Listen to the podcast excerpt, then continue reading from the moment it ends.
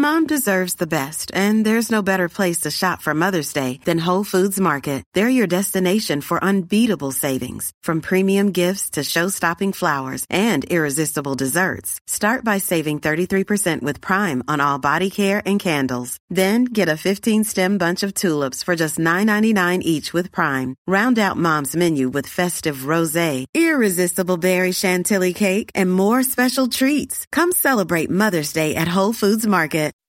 When you make decisions for your company, you look for the no-brainers. If you have a lot of mailing to do, stamps.com is the ultimate no-brainer. Use the stamps.com mobile app to mail everything you need to keep your business running with up to 89% off USPS and UPS. Make the same no-brainer decision as over 1 million other businesses with stamps.com. Use code PROGRAM for a special offer. That's stamps.com, code PROGRAM.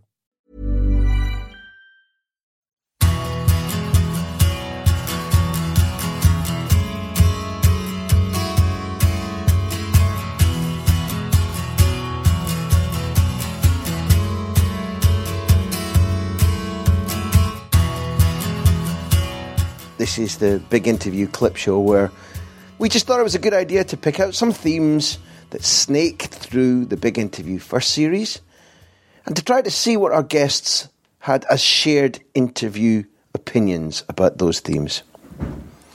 Now, players' names came up over and over again, and during the conversation, I had to stop and divert from the questions I had planned to find out more about them. Largely, these are the Mavericks. Footballers who have always been able to get us out of our seats with one flash of genius. In sport, not many of these genius mavericks can tell you how they do it. They just do it. But Chris Waddle's different. The former England winger takes you inside the mind of a genius and breaks down exactly how he perfected the technique that made fools of defenders from the Sunday leagues and from the San Siro, plus the good and bad of the pressure to entertain when it becomes ecstasy and when it becomes a burden.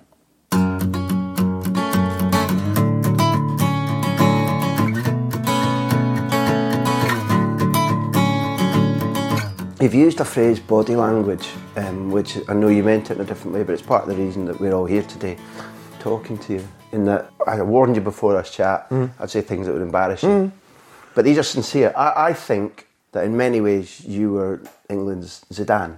I compare your balance and your vision and your ability with the ball and what you did with the ball, but what you could do to other people around you, which which was pretty special. But uh, another thing that annoys me is when I read people writing about you and it was enigmatic or languid, which wasn't true. I think mm. were very, very fast with the ball, mm. which is a rare trick. And you reminded me of Michael Laudrup yeah, and yeah. his ability to go past people at a fair physique too. Mm. Like, but are you able to define how you do the things you do with not with the ball, but dropping the shoulder or showing people one way and going the other, or all the various things that made you an elite footballer on the world level?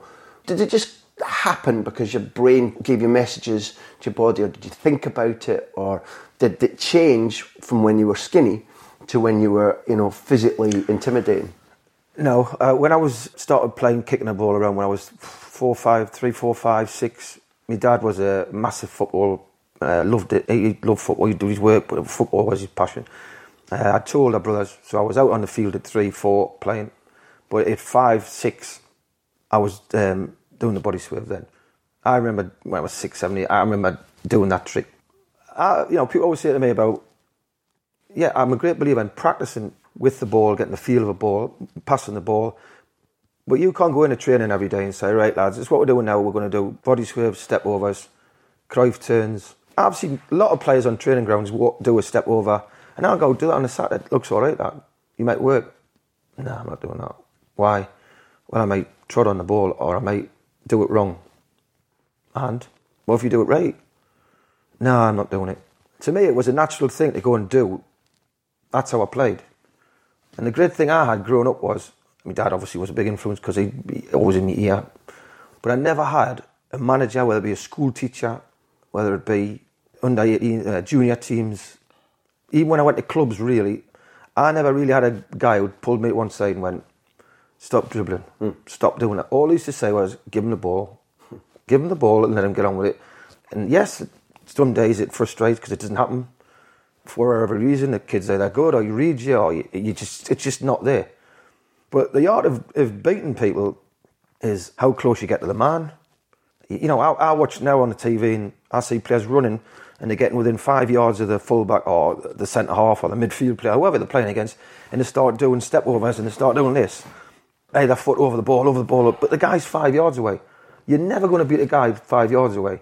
The object of beating a guy is getting as close as you can basically to you within a yard, because that is when basically you're going to go one way or the other, or he's going to nick the ball off you. You can't beat a guy from five yards. He's got to be a very bad defender if you beat a guy from five yards away, but that way. So to me, you know, somebody says, "Well, how far do you run the ball to the guy?" I went, "You don't. It's just not, it happens."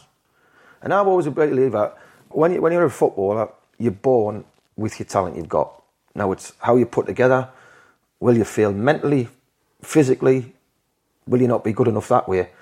Listen, you, you can go and watch a Sunday morning game. You'll see a kid with a trick, but you just think mentally, oh, all, the whole package not good enough to step up ladders. But that level, he's a very good player. But you're born with it. I, I was because someone said to me, "Could you show us how to do a body sweep?"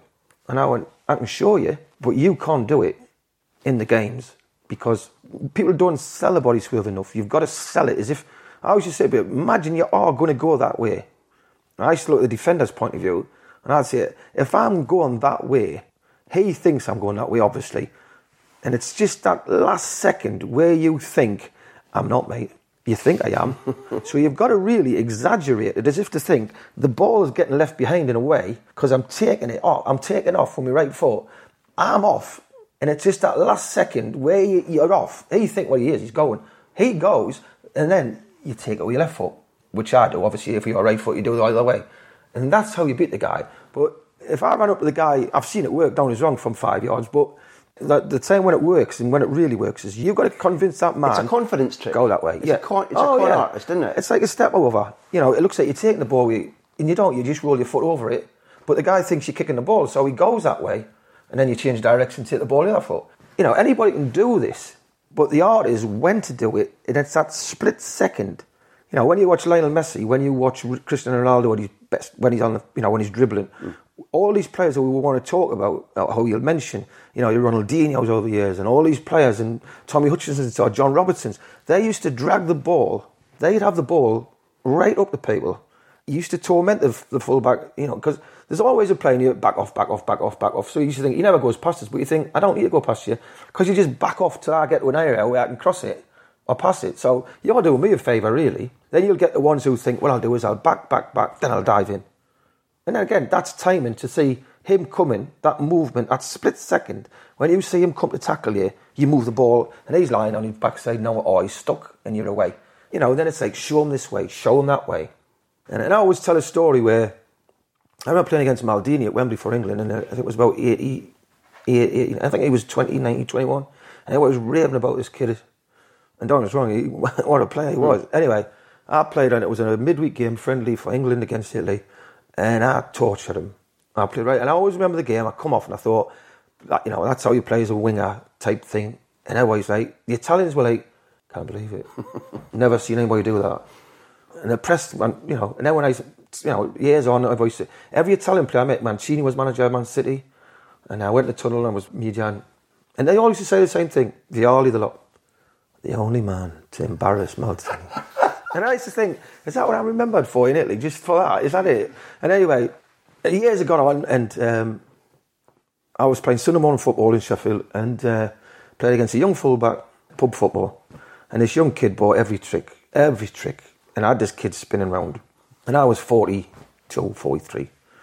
The centre half shouting across. It's only before the game. He always does the same thing. So and then I'm going to centre half. Well, you come out here.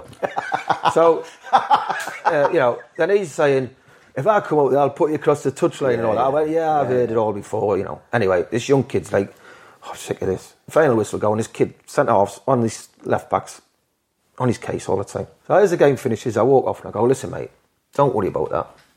And he went, I went, Maldini fell for the same thing. then the kid went. he sort of grew in hated. and went, then he went to centre off it. Maldini fell out. I always used to say to Pin, I said, "Don't worry, Maldini fell for the same trick, mate."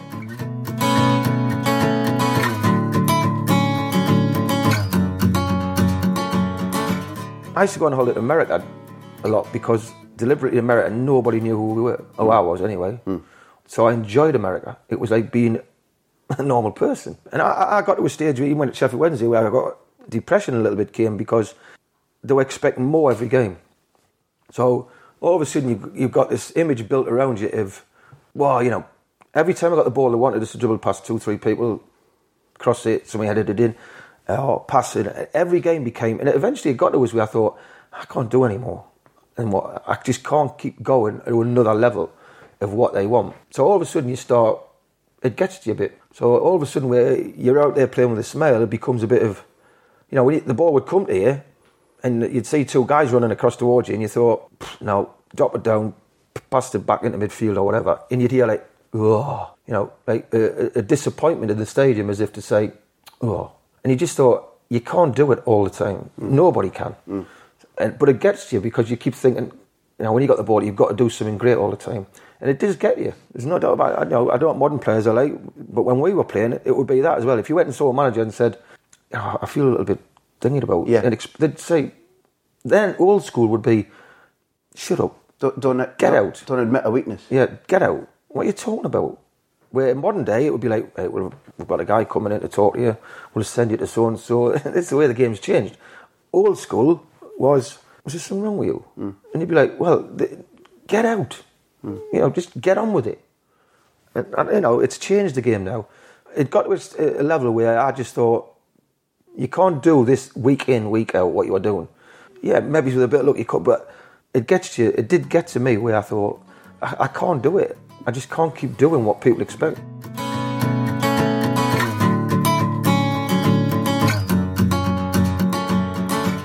Mavericks. Is there anybody in British history who defines that term better than Paul Gascoigne? Let's listen to three footballers who give us completely different perspectives on the genius of English football in the 1990s. A good but troubled man. All of us wish him well. First up, Michael O'Neill. He found himself taken under Gazza's generous wing as a young player at Newcastle. Alan Pardew tells us what it was like to man Mark Gascoigne at the height of his playing career. And finally, back to Chrissy Waddle. He tells us what happens when Gazza has time on his hands and a box of eggs at his disposal. Duck! Or, or goose or chicken. I, he didn't specify the type of eggs.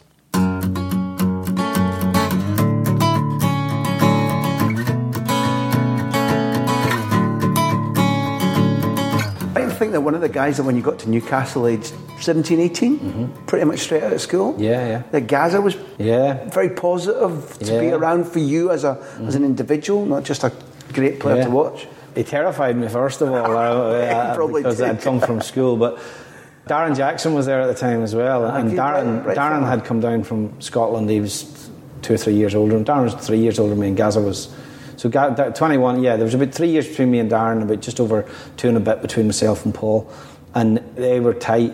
And uh, I think it was probably initially Darren because Darren had come from Meadowbank at the time to go to Newcastle, and he kind of understood me because I was coming from Corey, and it was a similar sort of scenario, coming essentially at part-time football in a club like Newcastle, and he had adapted very well to it. You know, him, him and Paul, they included me straight away. That was the biggest thing. You know, they, they, at times, you know, I would have been the brunt of There was a the price to humour. pay for it. Yeah, there was a price, and, and maybe at the time I wasn't. You know, I, I, I could never, maybe at times didn't always get my head around that. But that inclusiveness for a footballer is huge. I think it's a huge thing to find that you are part of it, that you're included, that you're not sitting there thinking, "Oh, I'm dreading the dressing room this morning," or "I'm dreading, you know, what, what's, you know, how, how, how I am perceived in the group, or, or am I part of the group?" And probably, you know, not long after I went to Newcastle, we, we were we had a free weekend for some reason, and we, we were taken away to Benidorm, and, and we did a bit of training and stuff. And it was a big thing. That week was huge for me because I I had never even been away as a kid. I, would never been on like a boys' holiday or something. So going away at that age with men, as I perceived them, that was terrifying as well. Full of risk. Yeah, and, and how, but again, it was, it was a huge thing for me. And, and, and Paul had a way where he was very demanding, right? And he could fly off the handle in training, or he could, you know, he could give you a mouthful on the pitch. And I remember in my debut, I made my debut against Charlton the chemistry between me and him on the pitch wasn't great at that time. He was looking to play little things around the corner, and I was running in behind, and it was kind of making him look bad, I suppose, in a way. And he was, you know, giving me a lot of verbals during the game, and I pretty much just took it. And maybe once or twice I would have chipped back. But when we came in on the Monday, and I hadn't seen, he came in the Monday, and he put, he says, he says, "I'm sorry." He says, "I shouldn't have done that." He says, "I've been thinking about it all weekend. You came in." You were involved in, in setting up the equaliser. He says, just when you go on that pitch, take the ball. He says, make sure you take the ball. And you know, no one can ever accuse Paul of never taking the ball on the pitch. You know, the responsibility he took on the pitch, yeah, the opposite. It was totally the opposite, and it stuck with me. Really, it always did stick with me in my mind to say, well, actually, I want it to be that type of player. I want it to be that to be able to take that responsibility that he took. But it meant a lot that he would come to me that day and say, "Listen, I'm sorry," and, and, and our relationship probably then then grew from that. And I hadn't seen him for years, and it was funny. We were at Tottenham in the Europa League when I was at Shamrock Rovers, and just by coincidence he was at the game, and he had waited for me after the game, and it was really nice nice to see him again. You know, he thought you could play. That was yeah. I think yeah. I mean, in those days, initially, even though I mean he was a he was a fabulous footballer even then, but I suppose he was still he was still making his way, and, mm. and it's not as if he had bags of experience, but he saw a player and told you so, and, and mm. I think you had 13 or 14, 12 or 13 goals in, mm-hmm. in only 22 games at Newcastle, out of and a decent side at that mm-hmm. stage, and to be told that you could play.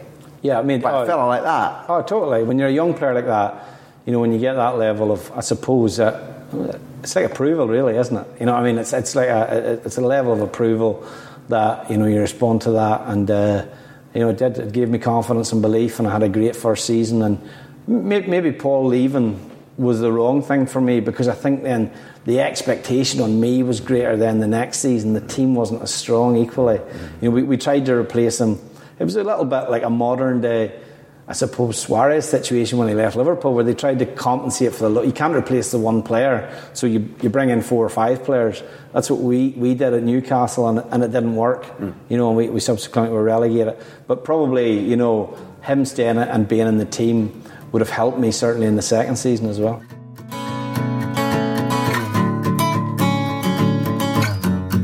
But when you changed from somebody who'd been a creative player a bit of time on the ball, vision about where to put a pass, a 10 ish type of player, to a player who goes one on one with some of the greats of that age of English football. That's a big transition.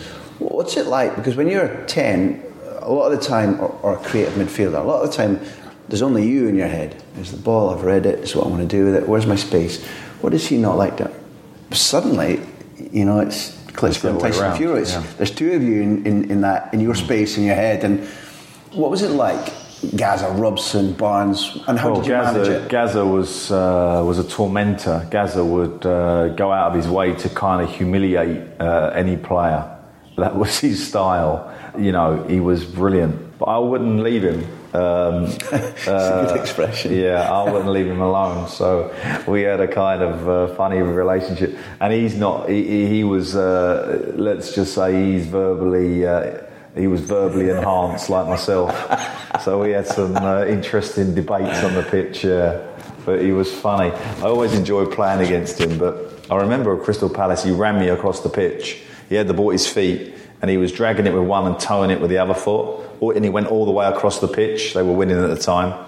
And I could hear the crowd laugh, not laughing, kind of chuckling, like you know you can at a game, you know, yeah. and like, like oh, and I, but I didn't move. I just didn't make a tackle. I just followed him across the pitch. And when he passed it, I said, "Well done." And we carried on playing, and he wow. laughed. Wow. And that was, and that's just how I was at that time. I was just like motorized in my mind that that was the job I had to do. And I guess like I didn't, I didn't see the incident, but as you described it, because you were doing a job and, and taking the, the fact that around there was a bit of a free zone around the ground, He probably wasn't going anywhere that dangerous either, was it? It, it no, kind of no, looked exactly. okay, but you had done your job. Exactly.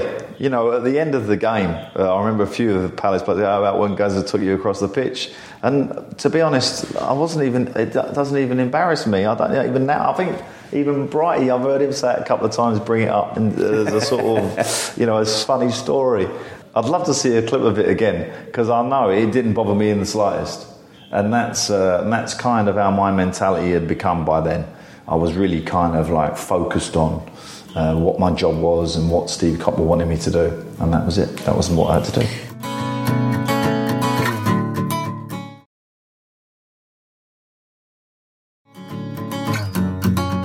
But uh, somebody who's annoyed the hell out of you when you share a room with them, but who's very, very dear to you. Gazza wasn't just this hyperactive, clout, witty, funny, generous man. He, you know, he had suffered tremendously difficult problems in his life. Are- you as thrilled as I am to see him just slightly finding a balance and equilibrium and, and looking happy and healthy again? I am. I'm, I've spoken to him off and on. Obviously, moved down south, and I've had the odd call, uh, chat with him. Not a lot, to be honest. But yeah, I read like everybody else, and I hear, you know, and he's looking good at the minute. Yeah, Isn't he? I think if you can just keep him like that now. But uh, you know, the, the downside for Paul will be something will trigger which will upset him, or somebody who he knows something might happen to. You know, something will, will trigger something which he could easily go back down the old route. That's what we've seen basically over the years. Something happens, he turns to the bottle. You know, something happens, he turns to the bottle. You know, there's ways of dealing with things. Obviously, his way is, to his mind, it must be, I'm very unhappy now, so the best cure will be to get drunk.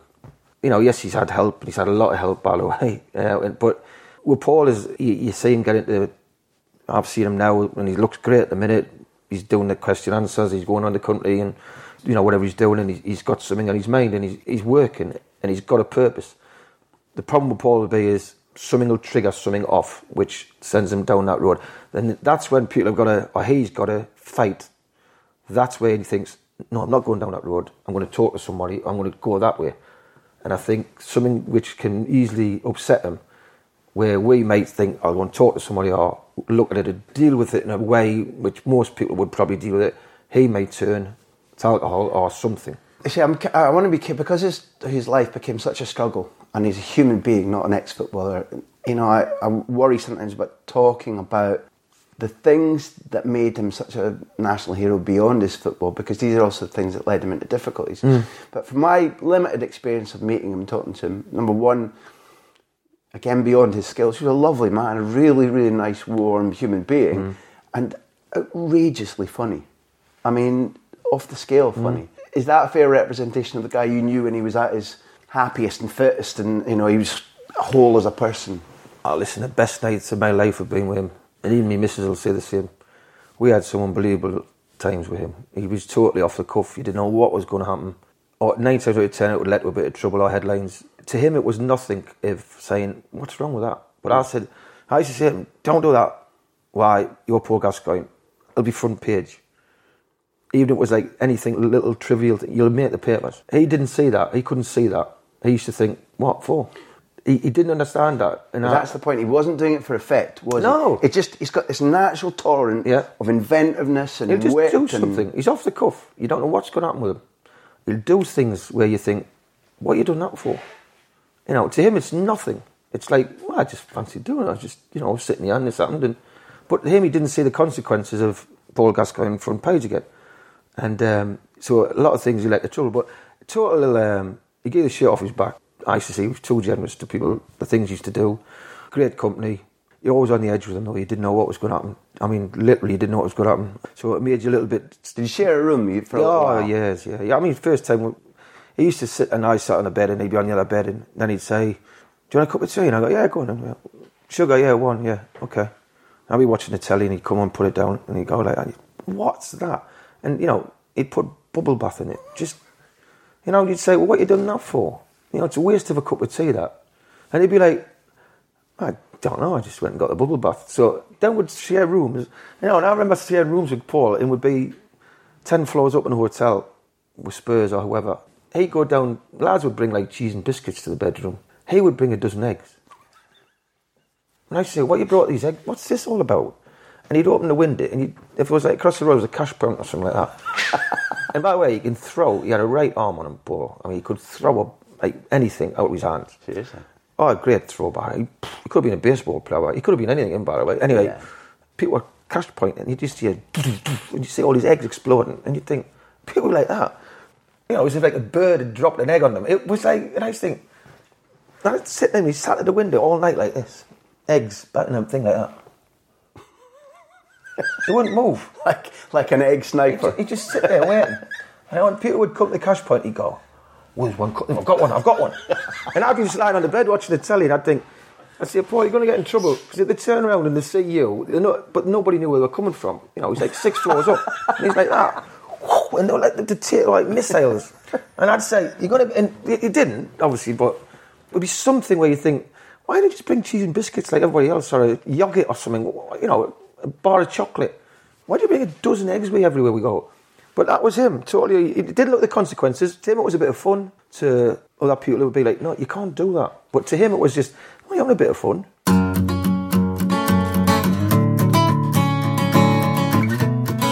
King Eric Cantona came into English football like a comet in 1992. Chris Waddle already knew what was heading our way, having shared a dressing room with Cantona at Marseille. And he tells us everything. At Leeds United, both Gordon Strachan and Gary McAllister witnessed the impact the Frenchman had on the team that would go on to win the title in 1992. Allez, mon brave! Cantona, le Maverick. He played with Cantona. Eric, yeah, character. Never. You know, people going about Eric and all go, he was a, a really nice guy, you know. He'd come in in the morning, always come in, nine times out of ten would be on a Harley Davidson. Eric was Eric, big guy, you know, but nice guy, didn't suffer fools. Uh, He'd come in, bonjour, ça va, every morning, very polite. And he was in the team, Beckenbauer liked him. It was me, him and uh, Papin. He got injured, he did his knee, and he was out six weeks or something like that, with ligament trouble. And by that time, it became me, Papin, and Abedi Pelé. And we were on fire, the three were. Eric couldn't get back in the team. And Eric was one of them who would think, I'm not sitting here. So he basically said, I want to go, which they did. Right, let him go to Nîmes for a million euro, a million quid, whatever, whatever it was. But I used to get on right with him. He was never a problem. Come in, he not not the most talkative, trained well, really nice guy. And uh, you know, to me, he was a, he was a good player, but I never thought he would be as big as he was when he came to Man United. And the French players, you know, the Marseille lads, and they used to say to me, we could never see Eric being a massive player in France. You know, a good player, but not the heights he reached Man United. You know, Eric was a bit quiet, a bit reserved, and you could see when people say he packed in at 30, whatever it was. And I said, yeah, I could see Not shocked by that. I could see Eric do that. No problem, I could see him do that. You made me laugh because when I moved to Barcelona, we decided that we needed a school that would be not Catalan for my young daughter who was moving from London. So we went to a school called Kensington in Pedralbes, just up where Piqué lived and overlooking the Camp Nou. We came in and gradually the people would find out that maybe I, I talked about football, wrote about football. Said, oh, Cantona was here for a year. Cantona's boy. And it was the Harley Davidson. He drove up the hill in the Harley Davidson, roared up to the school. And the teacher said to us, uh, when he joined, there's a form, you have to sign the form. So it was name of the child, whatever his son's name was, parent, Eric Cantona, profession, and he sort of stopped, scratched his chin and went, sex symbol. so he was a legend, and, and all the all the all the mummies stayed after taking their, s- their kids into school just to see Eric roar up on the Harley Davidson. And I, it feels to me as if United are in a stage now where if they signed Zlatan, for example, it would be akin to what Cantona Yeah. did. It. It's it's that meeting of a presence, an was. attitude, a talent, and an ego that can explode at a big club Oh, if, easy. if the time is right. Easy. You could see that. Listen, like you saw you jumped in the hit the Palace fan when he, when he came to England because he got banned in France because he waited in the tunnel and chinned two players. Hmm. You know, he hid in the when they rolled the tunnel thing out, he stood in the gaps. And when they walked in, he jumped out and hit. He got them. So, but that was Eric. And he didn't look at the consequences. You know, he'd say Platini had a clue when he was French national. He never got many caps. But that type of but that type of character. We're in, we're in a place now where there's actually a picture of you two playing, isn't there? Yeah, over there. Did I see a picture Over of there, yeah. you playing for Sheff Wed and him playing for United? Yeah, yeah. I, I, listen, I got on well with Eric. I, I really liked him. He was a really good guy, and But I could see him packing in at 30, and I think what helped him in England a lot was English fans love a rebel. You know, they love a Yeah. they love a Jack the lad, and I think Eric was off the cuff. Anything could happen, i.e. the Gazza syndrome, all these type of things. Uh, anything could happen with Eric. So to them, it was somebody like you know reading another story about him. You know, people like Balotelli get more press for what he did off the field than he did on it. Mm-hmm. Where Eric did it for mine, he can't say he didn't. So he, he got it for the right reasons. But people do like these type of characters who are sort of rule breakers. You know, we've always liked that type, whether it be snooker, football, Yeah. any any type of sport, any type of life. People like them rebellious type players. So when Eric came here, he fitted the bill. Mm. So obviously, we, his football did the talking for him as well. Don't get me wrong, but I could see why people took to him.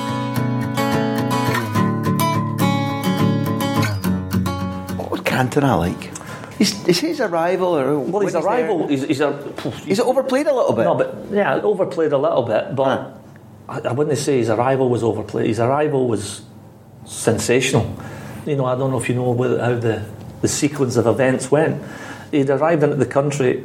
Platini obviously wanted him to get games. He'd fallen out with people in France. Everybody. So he needed to get to England. Gerard Houllier phoned Trevor Francis. So he goes into Sheffield Wednesday. But there's a big downfall of snow. Because of the weather permitting, they can only train indoor. The two days that Eric is at Sheffield Wednesday is on an AstroTurf pitch under, under the roof. Mm-hmm. So Trevor says, Well, I can't make a judgment. You know, you know, till I see you on grass. I don't know if those words went down too well with Eric. so he jumps, he jumps in a car and makes a few phone calls, and I think the message gets to Howard. So he comes and trains at, at Elland Road. So we go through the normal little training session, and then we go to a wee bit of finishing. And within ten seconds, he scores a an overhead kick, a hitch kick, you know, bicycle kick, whatever you want to call it. And everybody just looks at each other and looks at Howard and go, sign him. Yes, please, sign boss. You know, and he It was like that, seriously. but I, I know a lot of people will, will look at that title winning season and say that Eric was integral, but he wasn't. He played, I don't know. You need to look at the stats. I don't know. If ah, I I, don't know. If, I don't even know if he played a dozen games. No, I was gonna say you know, 10. But what he did was, as teams were aware that we were really challenging, we were coming to Elland Road and literally parking the bus, a new modern term. And Eric, he did change games. You know, we we were struggling to break teams down. He would come against Chelsea, scored a wonderful goal flipping over over the big fella Elliott. A couple of goals against Luton. You know, there was two or three games at Elland Road where we were struggling to break the, the opposition down, and he came on and so he, he, he did, certainly played a part. Certainly played a part, but but nowhere near. It's kind of mythical Strachan. yeah, yeah, it's, yeah. it's more. It's more about what he went on to do, and people referred back and said he was he was the man. kind of that helped. reinvent a little bit Yeah. backwards. We spent some time with Chris Waddle on this series, and, and, and Chris really quite liked Eric, mm-hmm. and also said that he was he bore no resemblance to what you could think of him if you only saw if you only read about cursing at referees and then throwing a book at a panel of people finding him and falling out with whoever it hmm. was and, and jumping off into the Crystal Palace fan who have you had it coming. He thought he was a terrific pro and a good lad and fun to train with. What was it with the football? Just talking about the football with you and him and Gordon and him. Was it easy to understand? It was it just like there was something quite natural because Oh, yeah. you've all got a, a nice domination of the ball. It was one of those occasions where the football language is totally international. There was no need to communicate, or you know, it was just that he, he knew and he could see, you know, and he fell into little areas. There was he was a, he's a quality footballer, and he, he's proved that. Hmm. Moving on after we'd won the league, it was really bizarre the way things just deteriorated with him and the manager. And I was quite pally with it, and, he sort of was looking to me, and obviously I was a captain after that season, so I'm Howard's captain, and, and, and there it is. I was caught in between a little bit, to be perfectly honest. At the time of his departure, I, I don't know if there was any other options left to Howard. Mm-hmm. But It had become un- untenable. It was, he was really destructive in the training. Bit sulky. Sulky, yeah, which makes it really awkward, and it was that awkwardness. I suppose the only thing was, you know, in hindsight, it's a wonderful thing you don't sell them to Man United. That's right. I think that you know, I think I think that originally it was Howard went inquiring for Denis Irwin to try and bring Denis back to Leeds. He started at Leeds, Yeah. and Fergie went, no, no, no, I don't think he's for sale, but we'll take Cantona, and hmm. then it was like he'd gone. You know, and the weirdest thing is because living abroad now, I, I, I begin to miss out on some of this tapestry of our football, mm. which I think is always almost as interesting behind the scenes, not the rows, but the personalities, the decisions, the trends. And it's only recently I found out, and I don't know if it was common knowledge, that Fergie had decided that that creative move the ball at linchpin mm-hmm. number 10 player that he Focal was, was Peter yeah. Beardsley. Yeah. And, that, And Cantona just he just fell upon. and then and he, he was about to start doing the thing for Pierre, and then literally, as you say, he's like, "What's going on here?" Mm-hmm. Couldn't believe his luck. Things No, like I that can in remember life. there was obviously wee things when Eric went to, you know, it was the time of all the youngsters coming on the scene at, at Manchester United and how impressed they were of, of Eric staying behind at training. So it was similar, you know, like Batty and Speed were the same, you know. Were they? And, and Strachan would come and, and Eric would always come and join at that, you know, just behind, you know, bending free kicks and having cracks at the goal. And obviously the young players at Manchester United bought into that as well and, and seen the practice and practice and practice, the muscle memory, the muscle memory, you know, and, and all of a sudden, Beckham and Scholes can they can put a ball in a sixpence, can't they? Just by repeating and repeating.